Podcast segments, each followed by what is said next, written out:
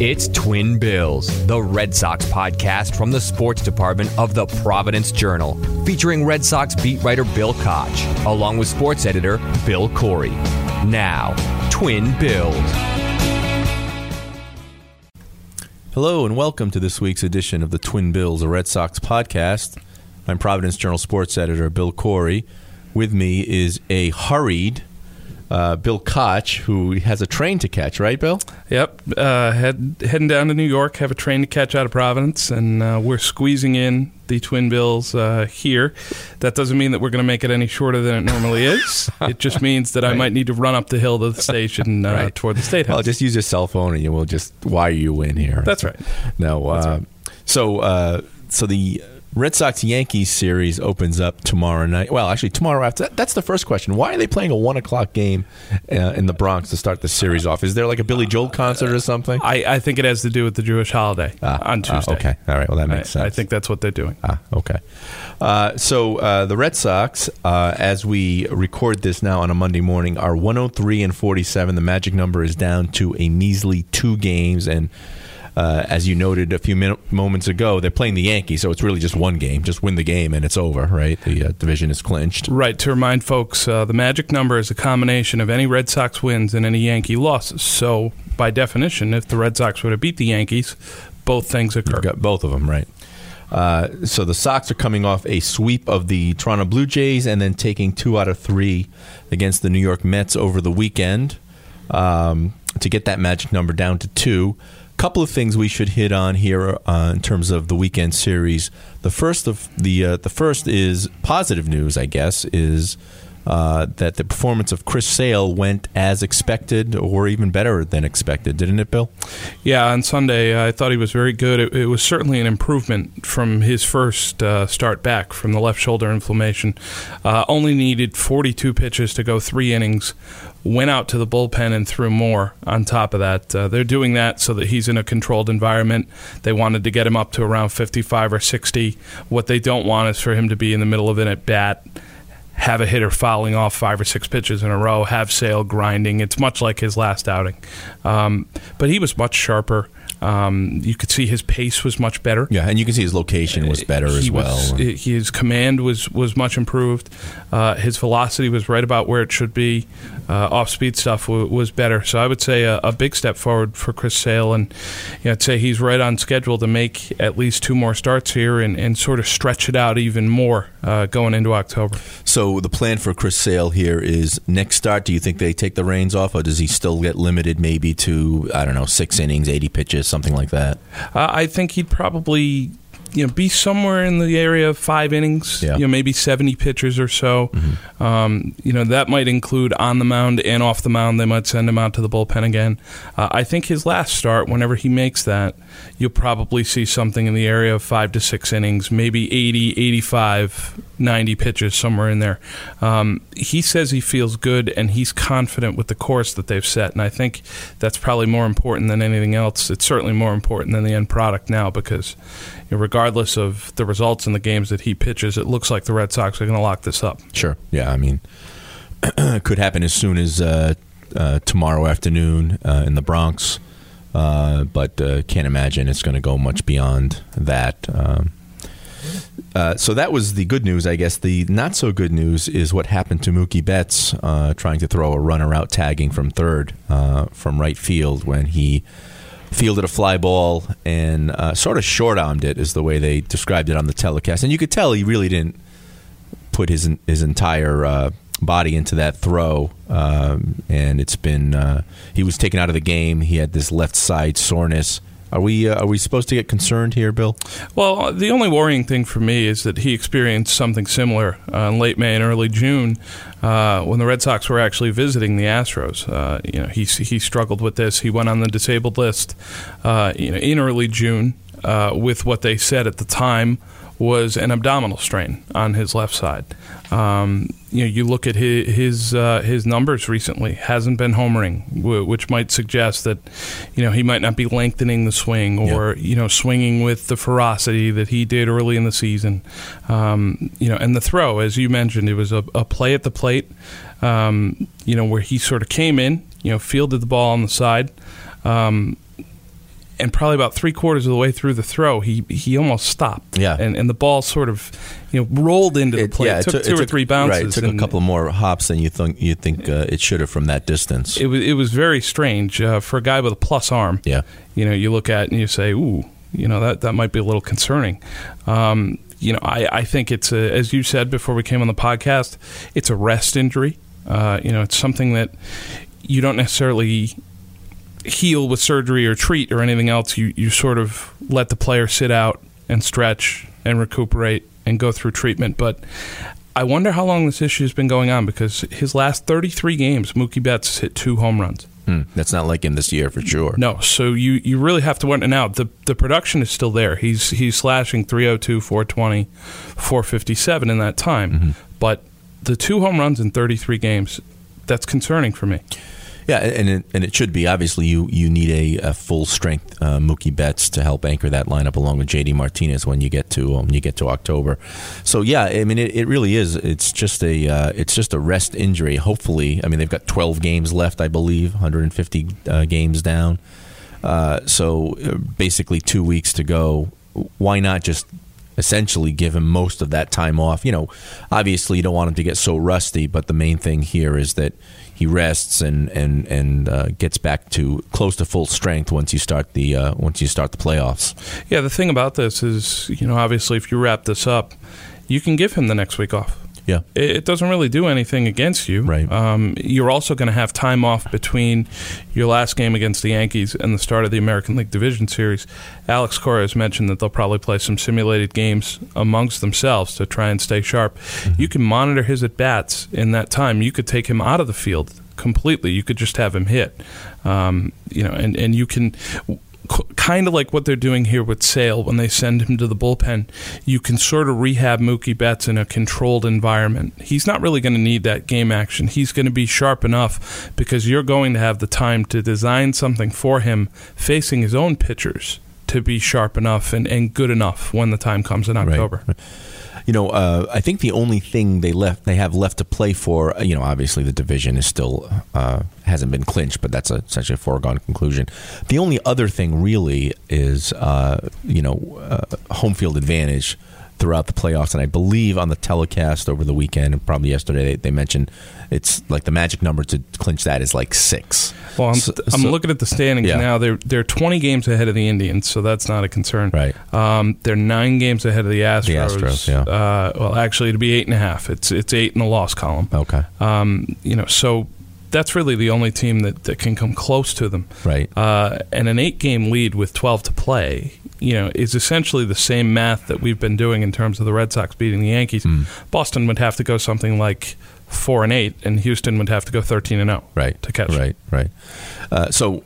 Uh, what you're saying then is that there really should not be a, a lot of drama in at least getting to that point as well. Not at all. Yeah. Um, so let's take a quick look at the uh, at the at the roster here before we get to the playoffs uh, in terms of injuries. Um, who else concerns you? We talked about obviously Chris Sale looks like he's he's back. Uh, Steven Wright has been doing great for them, or yeah, for the most part, I would say pretty pretty great. Uh, what are the other injury concerns here going into uh, the final couple of weeks? Well, Matt Barnes certainly, uh, you know, and you wonder if, if we're going to see him at any point on this road trip. I, I suspect that we will. Um, you know, he's battled left hip inflammation. He threw a bullpen session on Friday. He was supposed to throw another one on Sunday. I, I assume that we're going to get a pregame update on him for Tuesday.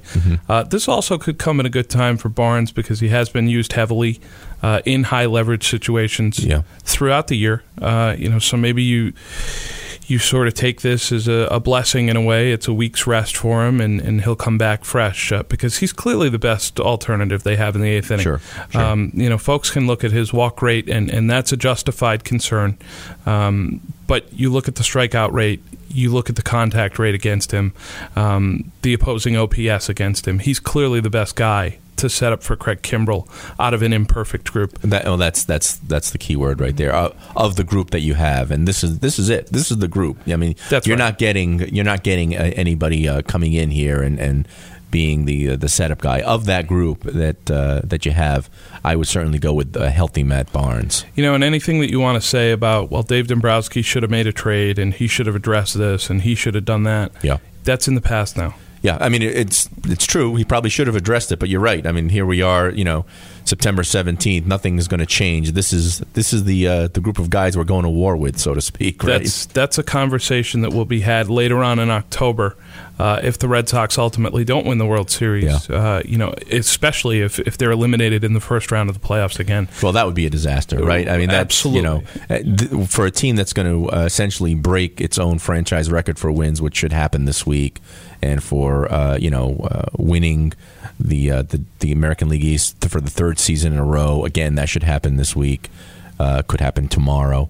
You know, for them to you know, and I'm, I was trying to think of okay, well, what what qualifies as a as a disappointment, and what qualifies as a as a successful year? Obviously, we have two extremes. If they win the World Series, it's a successful year. If they if they get bounced in the first round of the playoffs that they play, that's a disappointment. So that's those are those are the two fence posts, and that's easy to define. But what else? I mean, for me, you have to get to the World Series. I think for this team to to say okay we've had a successful year. We've we've won the American League. Uh, and we've gotten ourselves to the World Series. I think short of that, I think for me personally would be a disappointing season. For me, I, I look at it and I think that the three best teams in baseball right now, as they stand, are in the American League, and Yep. it's Boston, Houston, and Cleveland. Um, and I think that if you lose in the ALCS to Houston and they were to go on and win the World Series, there's no shame in that. Okay, Um, I think Houston's a very good team. I, I would they probably certainly are. Yeah, I- I, might make them a slight favorite in a series with the Red Sox. Mm-hmm. Um, you know, I, I just think they're outstanding, and I think that the fact that their lineup is so right-handed matches up well against Boston's Mm-hmm. left-handed pitching. I, I think that helps them. Um, I also think that you know they've done this before. Their guys have performed in the postseason. Their starting pitching has been very good, whether it's Verlander, um, you know, Lance McCullers was great last postseason. Charlie Morton was great last postseason. We'll get a chance to see what Gerrit Cole can do here. Um, you know, but just the, the personnel there, they're a very, very good team. Um, you know, after that, I don't see any reason why the Red Sox shouldn't be in the ALCS. I'm not afraid of the Yankees. I Right. wouldn't be afraid of the A's either. Sure. Um, you know, the Yankees are diminished here. They're obviously battling their own injuries. Oakland is sort of running out of steam here down the stretch. Their lack of starting pitching is starting to catch and, up to and they just lost Sean Manaea last week. Lost Sean Manaea. Brett Anderson is fresh off the DL. Right. Uh, you know, the the rest of their guys are bubblegum and duct tape. You're talking about Trevor Cahill and Edwin Jackson. Yeah. If you can't beat those guys in a postseason series, Right. then this great offense that you have in Boston isn't what we thought it was cracked up to be. Right, right. Um, so I'm not worried about any of those. I, I think if you play in the ALCS and you lose to Houston, I think that's acceptable, so long as you don't get swept. Mm-hmm. Yeah. You know, you need to extend the series in yeah. some way. Well, you know, and that's certainly that's a reasonable take on it. But I guess the one thing I would say is, wasn't Houston the team that eliminated you last year? They so were. in in some sense, like it almost doesn't matter when you face Houston. If they beat you again, then you know, have you really improved upon last year? I mean, yes, all the numbers show that you've improved. But if you once again meet the Houston Astros in the playoffs, whether it's the first round or the ALCS, and they're the team that takes you out, you know, you could very well look back on it and say, well, we really haven't progressed much since last year, which they have in every other measurable category. But essentially, you hit the Astros and they take you out. Or I would just say that Houston's just better. Yeah, They're no, just better than yeah, you are. They could be. Um, yeah. You know, there were there were years and years and years where the Celtics were the best team in the Eastern Conference, and, and how many challengers did they turn away? Whether it was the Knicks or the 76ers or the Bucks for Right. so long. You know, as, Right. as Michael Felger would tell you, he had to watch those Bucks teams with Paul Pressey and Yeah. Sidney Moncrief and all Right. those guys just get run over by Larry Bird. Right. You know, and the Bucks were good. They won a lot of games, but they mm-hmm. just couldn't slay They- Goliath. They weren't that good. They weren't as good as the Celtics in those years, right? You know, and in this case, I, I think Houston has something like that. I, I think they're a very good team. Mm-hmm. um, mm-hmm. You know, going back to the injury concerns, I think the one other guy that you would look at would be Eduardo Nunez, uh, and we might see him in this series against the Yankees. Uh, sort of had an awkward fall into the first base bag. It really was because it, it was, you know, it was clear that he thought he was going to be thrown out. I think, and he kind of eased up a little bit, and then it, and then it, you know, it became evident that he had a chance at it, and then he sort of uh, turned on the Jets, and yeah, it was just weird and and just uh, it looked painful. Well, it's it's you know, like they constantly say about athletes that most injuries are caused by indecision, Yeah. and if you're playing at full speed, you're you're less likely to get hurt. Yeah. Uh, Nunez sort of, you know, he slowed up, looked like he had a chance to be safe at first, and then was caught in between running through the bag and diving head first, and sort of did both, Yeah, right. but also did neither neither. of them very well. yeah, also did neither. Yeah. Um, he had the right knee problem, obviously, at the end of last year. Yeah, and, it was boy, you can you, you can always see that in your mind too. How he just crumpled at the plate and he needed to be helped off the field. Yeah, right. twice right, at the yeah. end of the regular season and then in the first game of the playoffs. Um, the shame of it was was he's been talking for the last two weeks about how this is the best he's felt since before that. Mm-hmm. You know, since the Red Sox acquired him really last year, uh, and you started to see that you know he was sort of taking ownership of that spot at third base, and and it was going to be very easy to pencil him in the lineup. Uh, in the playoffs, and he says he's fine. He's feeling better. Uh, if he plays in New York, I think that'd be a really good sign. Um, and if he's able to play a few games here, whether it be in Cleveland or once they get back home against Baltimore, or the Yankees, I think that would be a really good sign because I, I think, for better or for worse, he's the front runner at third base right now, and you know you can see that when he has it going, he can be a little bit of a factor here in the bottom half of this lineup. Yeah, he is. He's one of those streaky hitters, and when he does have it going, he surprises you. He can hit for power. Uh, he can drive in some runs, uh, but yeah, it's it's uh, you know it's a question of his health. So uh, so let's let's uh, play what you uh, affectionately call uh, roster bingo. Uh, we, we don't we don't have it just for our listeners. It's not like we have a big uh, you know uh, tube with the flying balls and and people uh, spinning it for. us. So we're just going to focus on the names here. Um, It, it might be it might be better to call it roster darts because we're just kind of throwing things at the board here.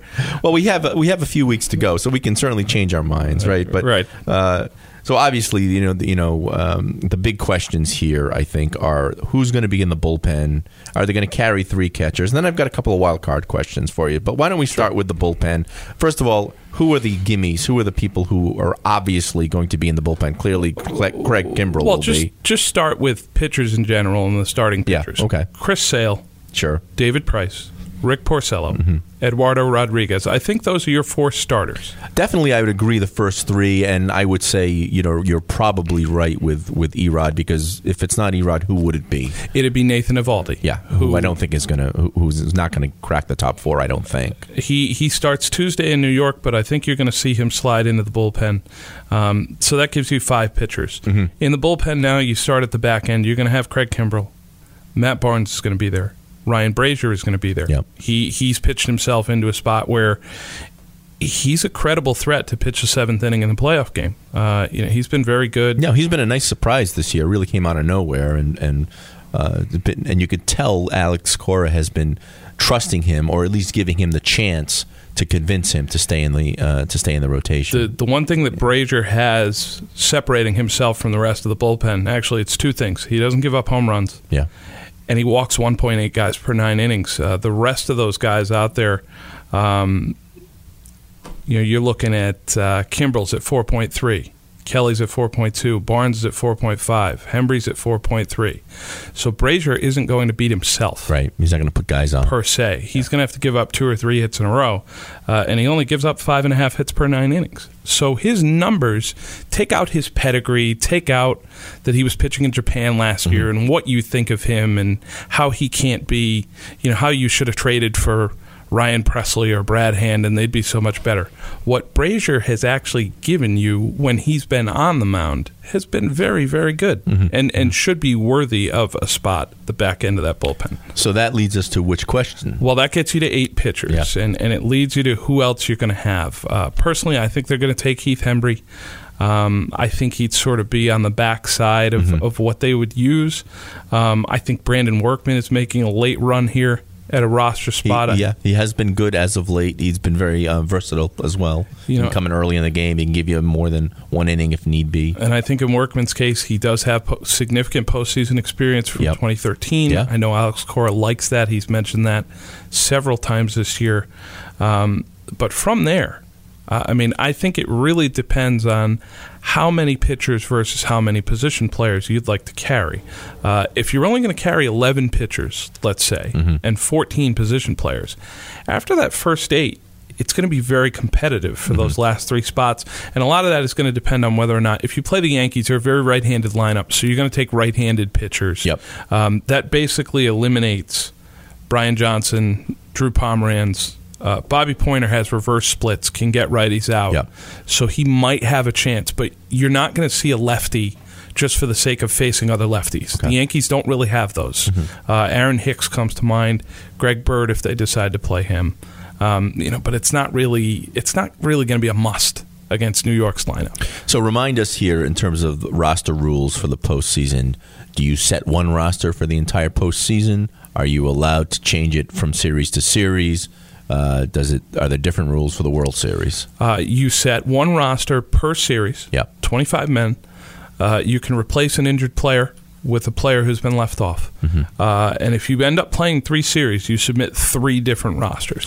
So in that case, as you said, with the Yankees being heavily right-handed, you could do as you said and go with guys that face the that matchup better against the Yankees, and then switch it up if you get to the ALCS. That's right. If if you end up playing Houston, they would be a similar lineup. Their best hitters are right-handed Yeah. as well. Uh, the A's have a few more lefties in there, and and some switch hitters in there. So maybe you know you'd be tempted to go to someone a little different. So the guys that you think aren't going to be on this team, Tyler Thornburg, I don't I don't see Tyler Thornburg on this roster. Um, I think Joe Kelly is pitching himself off. Yeah. Uh, the the difficult thing with Kelly and, and Cora has mentioned this multiple times. You're seduced by the raw stuff. The fact that he can throw 100 miles an hour. Right. The fact that he had 25 games after opening day where he was pretty much unhittable. Yeah, he he started out with a real bang, and for of course people always point to that to the uh, Yankees fight, and he just gained a lot of street cred, I think, with Boston fans for that. There's no question, but you know, I think he squandered most of that at this point. Mm-hmm. Uh, his outing against Houston in that series at Fenway Park last weekend, uh, where he loads the bases with nobody out. Uh, his outing against Toronto the other night, where he comes in with two outs and nobody on, loads the bases and gives up the tying run. Um, you know, it, it's just you can't put him in a game and feel great about him. I, I don't think what they've seen lately makes him trustworthy. I, I just don't. And you know, if you take him on the roster, he's the 11th or 12th pitcher. And you're only going to see him in like the 15th inning, right, or in the third inning if Right. one of your starters blows up. right, right. Um, you know, it, Or it- if it's a lapper and you just want to save the rest of the bullpen and just get get you know get through it. That's right. And and if you're going to take Joe Kelly in that spot, you may as well take Hector Velazquez because he could give you three innings instead of That's one. That's true. Or you may as well take Brian Johnson because he could give you four innings instead of one Mm-hmm. uh, in a blowout or in a game that you're up by 10 runs. Um, I see him pitching his way off this roster. I, I, I would only be mildly surprised if he's omitted, uh, only because he, he just hasn't shown enough here Mm-hmm. down the stretch. Uh, you know, I think Hembree, I think Hembree makes it uh, because I think Cora likes his ability to come in with guys on base Mm-hmm. and sort of get out of those situations. Uh, he, he's mentioned multiple times that that's his role, um, and he feels like he could be one of those guys. I think if Workman makes it, it could be at the expense of Hembree. Yep. Because he's been put in some of those situations recently where he's come in with men on base. He cleaned up Kelly's mess the other night against Toronto in a three to three game uh, where he faced one batter, Billy McKinney, and struck him out. Um, you know, and I think that that was a big spot for him. Sure. Um, you know, but I, I think Steven Wright intrigues them uh, because he can go multiple innings and, and he's a change. And he's shown From what himself they have? and he's shown himself very well here as of late. My concerns about Steven Wright would be the fact that knuckleballers tend to do three things: they walk people, they throw the ball to the backstop, and they give up home They runs. up home runs, right? And in the postseason, the margin for error figures to be fine. Yeah. You give up a solo home run in the seventh inning of a game. Maybe it's three to two. It goes to four to two. That could be the, the that could be the deciding Yeah, run. and that's the age-old concern with knuckleballers. I mean, especially a knuckleballer out of a bullpen. You know, if the knuckleballer is starting the game and it's clear by the second inning that you know he doesn't have it and they're hitting him all over the park, you know, you've got several innings to rebound. You come in and you know do what Wakefield did with Aaron Boone, and the series is over, obviously. And that's not to pick on Tim Wakefield because he was a very good pitcher for the Red Sox for, for many many years. But that's the uh, that's the downside of the knuckleballer, obviously. Now, to be fair to to Wright, he has worked limited duty this year. He's only pitched in 16 games. His home run rate is less uh, than Hembree's. It's less than Kimbrel's. Uh, it's it's uh, let's see. Yeah, he'd be he's he's giving up eight tenths of a home run per nine innings. Um, so, you know, maybe one. Yeah. one a game, I guess. So one every nine appearances if he's pitching one inning at a time. One every four appearances if he's pitching two innings at a time. Um, so that might not be necessarily fair to hang on him at this point, but just in the back of your mind, you know that that danger is there Sure. with that pitch. Sure. Uh, should we move on to position players? Sure. Uh, so the big question, I think, is do the, do the Red Sox carry all three of their catchers? Uh, Sandy Leon, who has unfortunately been kind of an automatic out here uh, at the plate, um, Christian Vazquez, who's recently returned from injury, and then uh, Blake Swihart. Do they go with three? you know, Cora made an interesting statement about this last week when he noted that Houston carried three catchers last year in the postseason, and and I don't think he said that by mistake. Uh, this is a, as we've said all year, he's a very prepared guy. He has an answer to just about every question. He's not just going to drop that innocuously. Right, right. I, I think he's sort of preparing us for the fact that they are going to put all three catchers on the roster, uh, and I think you have to at this point. Uh, I think Sandy Leon probably does the best job of handling the staff. I would say that Rick Porcello is most comfortable throwing to him. Chris Sale, you could probably put him in that camp too. David Price maybe as well. Uh, he's 0 for his last 29. He's 1 for his last 40 at the plate. Right. So if you get into a situation in the fifth or sixth inning, and we saw this the other day um, against the Mets, where you have a threat with men on base, Brock Holt's coming in Yeah. or Steve Pearce is coming in. They're not going to let Leon have an at bat of consequence late in the game, um, which leads you to who will be the guy to replace him. Right. I think they feel most comfortable with Christian Vazquez as a receiver as opposed to Blake Swihart. Mm-hmm. But I also think that they might look at Swihart and say, this guy can do more for us. He's a decent pinch runner. He's Right. probably the fastest guy they would bring off the bench. Uh, unless Zue Lin Lin, somehow right, but he's is not a- gonna make it, right. Is a total surprise and makes the roster. Yeah. Swihart runs better than Holt. He runs better than Pearce. He runs better than Vazquez or Leon. There's Mm-hmm. no question. Um, he could also, if you you know sort of get into this this pinch hitting, position switching, you get into an extra inning game. He could play first base. Yeah. He could play left field if you really need him to. Sure. Um, so I think his overall athleticism might get him onto the roster. And I, I think you're going to look and you're going to say they're carrying three catchers. I don't know if they necessarily view Swihart for those purposes exclusively as a Right, catcher. right. No, and then and that's got he's got a lot going for him in that sense. He can come in as a pinch runner, and uh, sometimes he can come in as a pinch hitter and may not catch. you know, depending on wh- what part of the game it is. Too. That's right. So, uh, so but what? a- but certainly on the bench, you're going to have backup catcher X, let's say. Yeah. You're going to have Steve Pearce.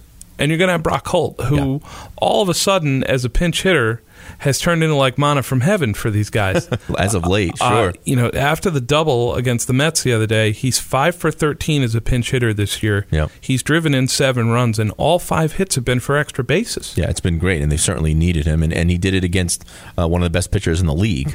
Right, Uh, against Jacob DeGrom right, right. in a start. Yeah. He hits a home run. Yeah. Uh, hadn't hit a Fenway Park home run in over two years. Now he's got two in a week. Right, right. So big that, ones, right? So that gives you an idea of, of the confidence that he's feeling Yeah. right now. He'll Uh, certainly he'll certainly be on the roster, and I got to believe Steve Pearce will be on the roster as well. no question. A couple of dark horse candidates for you, and obviously we just eliminated Tzu-Wei Lin. We don't think he's going to be there, but do you think Brandon Phillips has a shot here?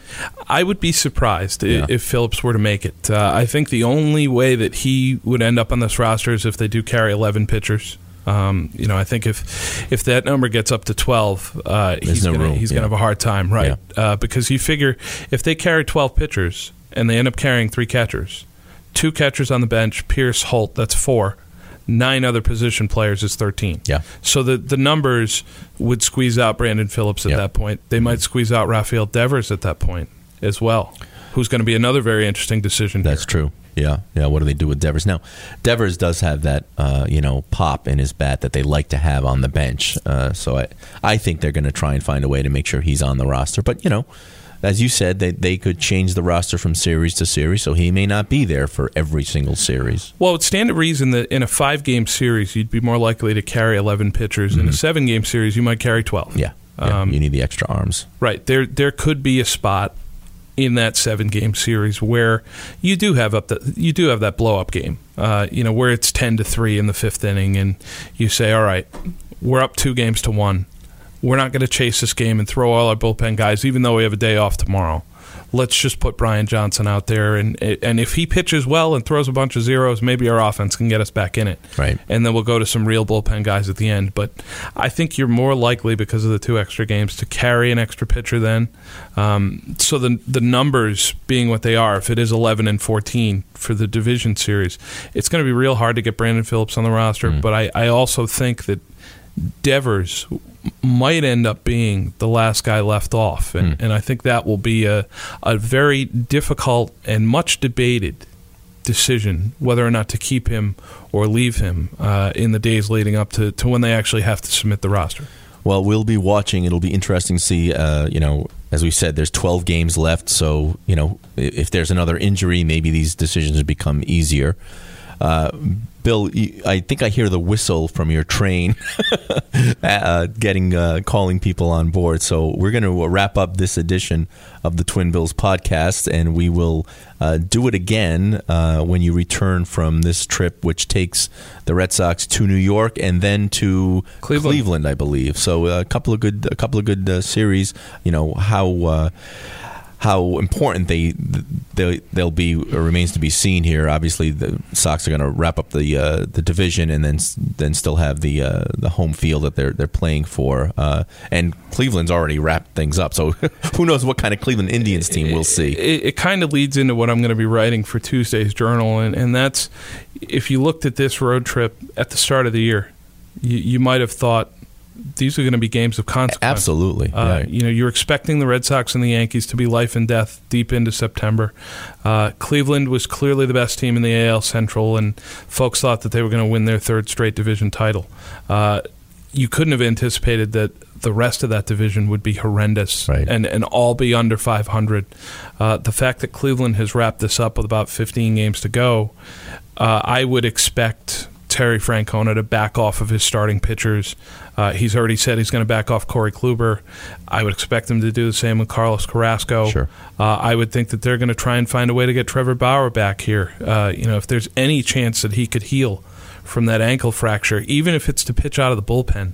Uh, he could be a difference maker for them. Um, you got some young guys like Shane Bieber, who is probably going to go over more innings than he's pitched previously. So you you might want to limit his counts over the last two weeks. Um, you're also going to look at that bullpen. You want to rest a guy like Brad Hand, uh, a guy like Cody Allen, who they'll probably still need.